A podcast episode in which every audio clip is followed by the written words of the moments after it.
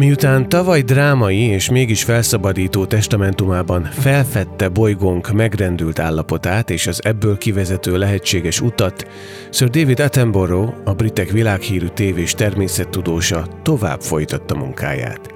Ennek eredményeként jelent meg idén új minisorozata a színek szerepéről. A Life in Color három része, amit jelenleg a Netflixen láthatunk, persze lenyűgöző. Mégis, ennél egy kicsit még tovább megy. Még tovább, ha meghosszabbítjuk Attenborough immár hosszú ideje végzett tudatos munkáját, ami nyílt misszió az élővilág közös globális megőrzésére. Miért gyűjt mégis annyi új hívet Attenborough minden munkája, és mi az oka, hogy egy 96. évében járó tudós ember hangja még mindig kihallatszik a média zajból? Sir David Attenborough munkáinak ereje nem csak a szerethetően karizmatikus személyiségében vagy integritásában, hitelességében rejlik, amelyel úgy lesz az életterünk irányadó védelmezőjévé, hogy közben teljesen intakt marad a környezetvédelem politikai jelszavaitól. Nem. A Life in Color még egyértelműbben mutatja be, hogy Attenborough titka két mozzanatban élhető tetten, egymással szoros összefüggésben, amit ő pontosan tud, és a lényegénél ragad meg. Az első a témája. Talán nem vesszük észre, de miközben az utóbbi évtized eddig soha nem látott mértékben gyorsította fel a filmgyártást, ugyanilyen mértékben nőtt azon alkotások száma is, amelyek bizonyos értelemben természet ellenesek voltak. Akár a valós emberi természet vonatkozásában, akár az ábrázolt világ képességeit tekintve a néző óhatatlanul is azzal az alapélménnyel bír, hogy felborult a világ rendje, és a fejlődés kilépett medréből. Ha Attenborough emberi természetfilmet rendezne, az valószínűleg leplezetlen katasztrófa film lenne, sokkal sokkolóbb állapotban, mint amiben a bolygónk van.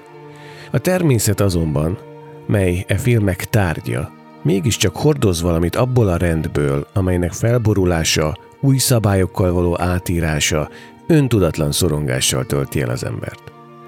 Attenborough világában ugyan gyakran véres törvények uralkodnak, de azok tiszták, indokoltak, érthetőek és legfőképp adottak. A természet, amelyet nekünk, embereknek művelnünk és őriznünk kellene, megmarad a természeti törvények rendjének lenyomata. Van évezredes rend. Ez a e természetfilmek öntudatlan és mégis megnyugtató állítása. Attenborough másik titka a megközelítés – Tehetne sok mindent. Lármázhatna, például lenne mire fel. Vagy indíthatna mozgalmat, akár.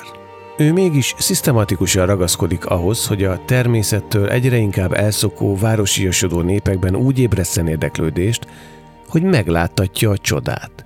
A természet csodáit, amihez kell a felfedezés öröme, bátorsága és kitartása is, mint ahogy kell a mikro és a makrovilágokra fókuszáló kamera is. Attenborough minden megnyilatkozásából az sejlik fel, hogy az élet egy csoda, és csak az, aki ezt a csodát megismeri, aki így ismeri meg és így tekint rá, tud cselekedni érte.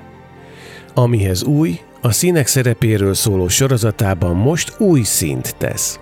Az utolsó epizódot ugyanis annak hangsúlyozására és kiemelésére használja, hogy megértsük.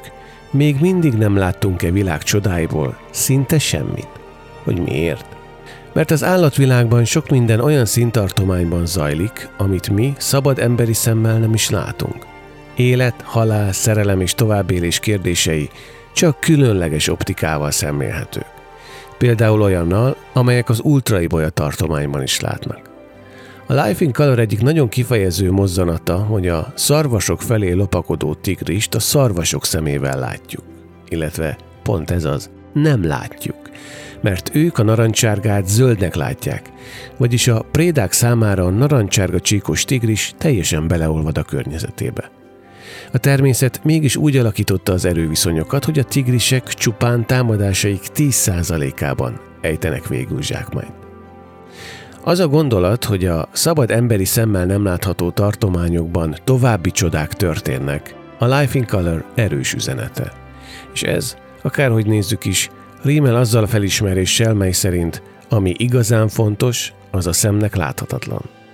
És láthatatlan is marad, míg valaki, akiben megbízunk, el nem jön és be nem mutatja, bizonyítván, amit hajlamosak vagyunk elfelejteni, az élet minden percében csoda történik. Sir David Attenborough, Life in Color a Netflixen.